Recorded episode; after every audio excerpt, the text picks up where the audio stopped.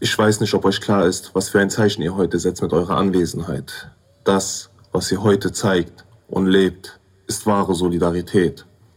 Wir alle leben seit 4 Jahren solidarisch. Und genau das ist es, was uns so stark gemacht hat, bis heute. Hanau ist überall sichtbar und das dank euch. Es ist wichtig, dass wir die Kämpfe verbinden. Seit der Correctiv-Recherche gehen Millionen Menschen auf die Straße gegen die AfD und gegen den Rechtsextremismus. Aber wir müssen uns klar machen, Rassismus ist überall. Auch die übrigen Parteien lassen sich von den Rechten zu Populismus und einer rassistischen Politik verführen. Das hat für Menschen wie uns Auswirkungen. Es geht nicht nur gegen rechts, sondern auch darum, dass wir uns klar machen, wo wir diese Kämpfe verbinden, wie zum Beispiel heute. Erinnerung ohne Aufklärung ist nicht aufrichtig. Erinnerung ohne Aufklärung schafft keine Konsequenzen. Und ohne Konsequenzen gibt es keine Gerechtigkeit. Im Untersuchungsausschuss im Hessischen Landtag, der im Dezember zu Ende ging, wurden Fehler und Versäumnisse eingestanden, aber es gab keine politischen Konsequenzen. Es reicht nicht, wenn die Politik nur mit einem Lippenbekenntnis auf unserer Seite und auf der Seite der Demonstrierenden ist. Es braucht konsequentes Handeln. Wir, die Gesellschaft, haben in den letzten Wochen den Menschen auf der politischen Ebene klargemacht, dass wir von ihrer populistischen Politik nichts halten und wir uns dadurch nicht spalten lassen. Wir halten zusammen. Von Hanau über München nach Halle, von Dortmund nach Dessau, von Rostock-Lichtenhagen nach Kassel schreien wir laut Say Their Names. Liebe Freundinnen und Freunde aus Hanau und von überall. Es ist sehr wichtig für uns, dass heute so viele Menschen hier sind und dass auch in Städten, die weit weg von Hanau sind, nicht vergessen wird. Das gibt uns Kraft. Ich bin die Vaska Zlateva, die Cousine von Kaloyan Velkov, der am 19.02.2020 in der Barla Wotre ermordet wurde. Wir kommen aus Bulgarien. Es ist mir sehr wichtig, dass die Erinnerung an meine Cousine lebendig bleibt. Kaloyan war die erste, die erschossen wurde. Er war die letzte, der begraben wurde. Sein Grab ist in Bulgarien. Kaloyan liegt 30 Minuten auf dem Boden. Die Polizei war schon längst da, aber sie hat lange gebraucht, bis Kaloyan gefunden. Keiner hat uns etwas erklärt und erst 6 Tage später hat man uns gesagt, in welcher Leichenhalle Kaloyan liegt. 6 Tage. Wir wollen, dass die alle Fälle gemacht haben, dazustehen. Alle, die Fälle gemacht haben, sollten bestraft werden. Ich bin der Vater von Vili Viorel Păun. Der Täter den 19. Februar 2020 hatte es genau geplant.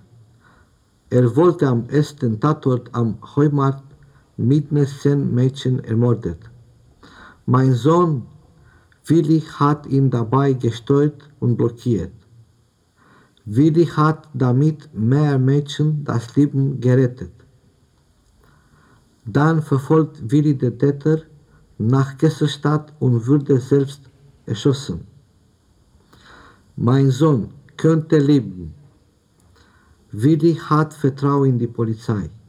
Deshalb hat er 5-mal versucht, den Notruf zu alarmieren.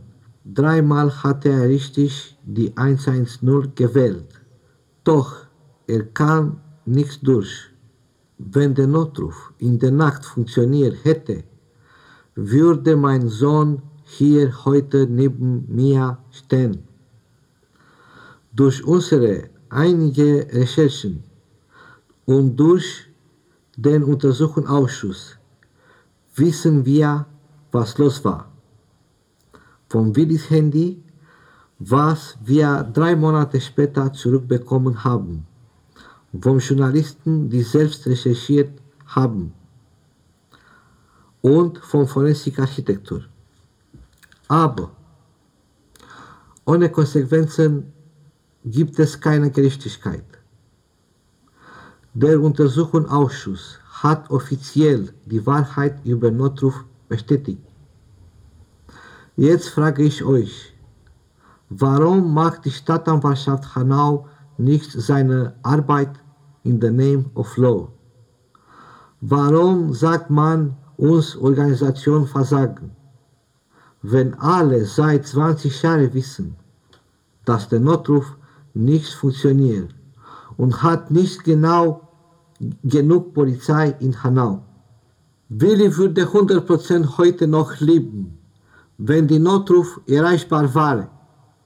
Sie sagt uns einfach ins Gesicht, wir sollen es eigentlich akzeptieren. Aber das werde ich nicht akzeptieren. Dafür werden wir weiter kämpfen. Ich bin Sarah Akusch, die Tochter von Ibrahim Akusch. Der Grund, warum ich heute nicht auf der Bühne bin, ist meine Angst, von dem Vater des Täters erkannt zu werden. Mein Vater ist Überlebender des Attentats in Hanau. Mein Vater war das letzte Opfer, den der Täter ermorden wollte. Er hat 7 Schüsse abgekriegt. Und als dann das Magazin vom Täter leer war, ist er abgehauen. Und das veränderte unser Leben. Tagtäglich sind wir mit den Folgen des Attentats konfrontiert. Der Täter nahm uns das Licht weg. Mein Vater ist seit 4 Jahren ein schwerer Pflegefall. Er sieht das Licht draußen nur, wenn er mal wieder ins Krankenhaus muss und mit dem Krankenwagen transportiert wird. Ich frage mich, wo sind all die Versprechen von der Politik? Ich bin sehr enttäuscht. Es fängt doch immer damit an, dass man wegschaut, dass Rassismus nicht ernst genommen wird und dass es immer verharmlost wird. Genau das führt aber zu solchen Fällen wie dem 19. Februar. Zu diesem Zeitpunkt war ich 15 Jahre alt und wurde mit all den Folgen des Attentats konfrontiert. Ab diesem Zeitpunkt musste ich lernen, erwachsen zu werden und Verantwortung zu übernehmen. Für Krankenhäuser, Pflegeheime, für Anträge und für die gesamte Bürokratie mit den Ämtern. Wir leben in Kesselstadt. Meine Kindheit, meine Jugend habe ich in Kesselstadt verbracht. Ich begegne jede Woche den Vater des Täters. Wir haben Angst vor ihm. Er ist eine große Bedrohung für uns und wir wissen nicht, was er vorhat und ob wir dann geschützt werden, wenn er uns angreifen wollen würde.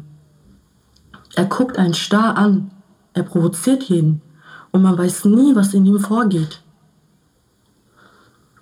Und deshalb müssen wir alle zusammenhalten, um uns gemeinsam stark gegen Rassismus zu machen und um für ein sorgenfreies, friedliches Leben zu kämpfen.